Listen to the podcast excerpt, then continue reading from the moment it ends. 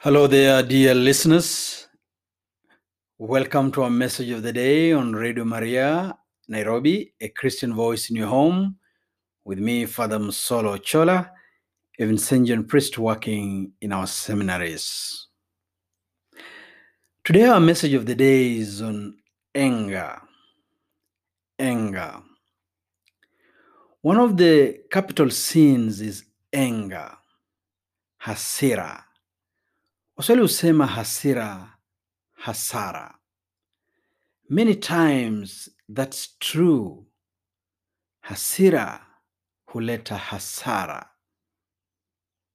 Have you ever been angry? Have you ever been so emotional, emotionally charged that you have caused destruction? And later on, you sit back and ask yourself, why was I that angry? Yes, many times we become angry because an injustice has been done. And so we become angry, an injustice has been done. But we must never let our anger lead us to do the same things that led us to be angry at the same time. Sometimes, because an, an injustice has been done against us or towards us, therefore we become angry. And in the process, we commit the same atrocities that made us to be angry at the same time. And so today, my brothers and sisters, on our message of the day, let us reflect on this issue. Yes, many, many times we can say we have a right to be angry, but our anger must never lead us to sin. Our anger must never lead us to destruction. Our anger must never lead us to do the things we will be ashamed of tomorrow.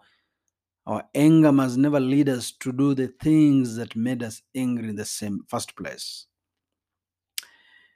In the second book of Samuel, we have the drama of the family of David from chapter 13 there to chapter 20. All those chapters are about the drama of the family of David. And one man there epitomizes what we're talking about here. Because he refused to forgive, because his heart was filled with anger, it led, eventually, it led to his own death. Absalom is the man here. Absalom feels aggrieved, rightly so, because his sister Tamar got raped, was raped by Amnon, the stepbrother. And so Absalom has a right to be angry. An injustice has happened. But his anger, his anger is such that it cannot be appeased. His anger is such that it's too much against everybody, including David the father. His anger is too much. Because of this anger and lack of forgiveness in his heart, he plots for two years. He smiles, tells the sister Tamar, Don't worry, don't take it to heart. Yes, the lips, the physical lips smile. The heart is filled with a lot of anger and plots to revenge. Anger leads to revenge in the first instance. Two years later, he kills his brother Amnon. Anger kills. Anger leads us to do the unimaginable. After two years, he kills his brother Amnon, organizes a feast, invites everybody, including David. Thank God David does not attend the feast, and instructs his, his workers, his laborers there to give Amnon, his brother, strongest liquor. And when he's drunk, kill him. And the plot works. They kill because of anger.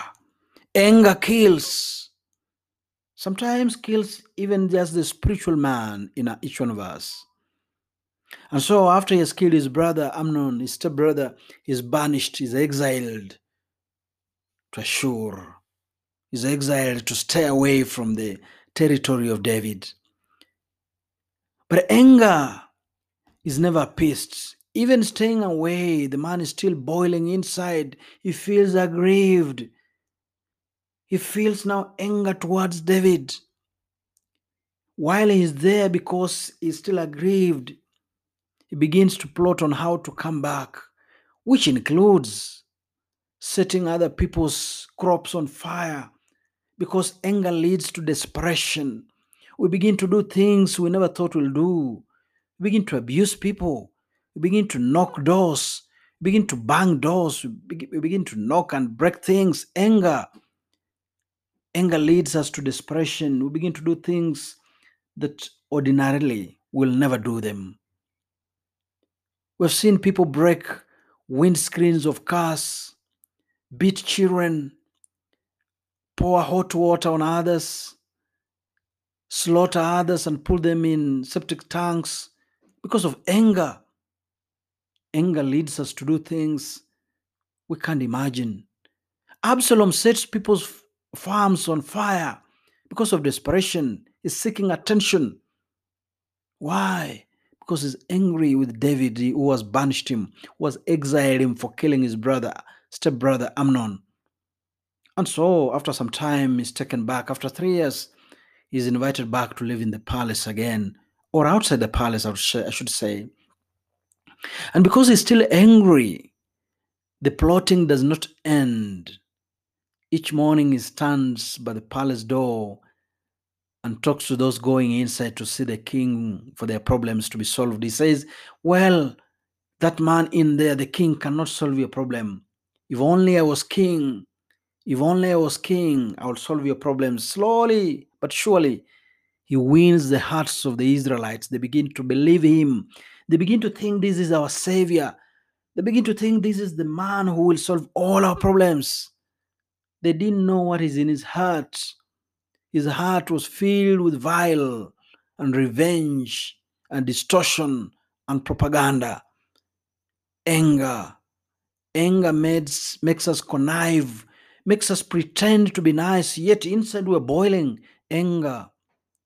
And so slowly, he has now his own supporters. He has those who believe in him. And he begins a war against David. And as the war rages, he does the same things that made him angry in the first place. He rapes the concubines of his father in open. The same thing that made him to be angry and kill his stepbrother Amnon is the same thing now he does in public. Anger always refuses, says no to be appeased. Anger. Anger leads us to do the same things we condemned in the first place. Anger leads us to sin the same sins that made us angry in the same place. Anger is not a good thing. And as the war rages, what happens to Absalom? He's fighting his father's army, he's riding his, his mule, and he gets caught in the branches of a tree. His body is hanging, and that's how he dies. He's speared, and he dies that way anger kills. My brothers and sisters, my brothers and sisters, when we come back on the second part of our message of the day, we'll see maybe what should we do when we are angry? What can we do when we are aggrieved? Should we keep all these things in our hearts? Should we let them boil and lead us to do the same things that made us angry in the first place, like Absalom? No. You are listening on a message of the day on Radio Maria Nairobi, a Christian voice in your home with me, Father Musolo Chola, a Vincentian priest working in our seminaries. Let's take a short break.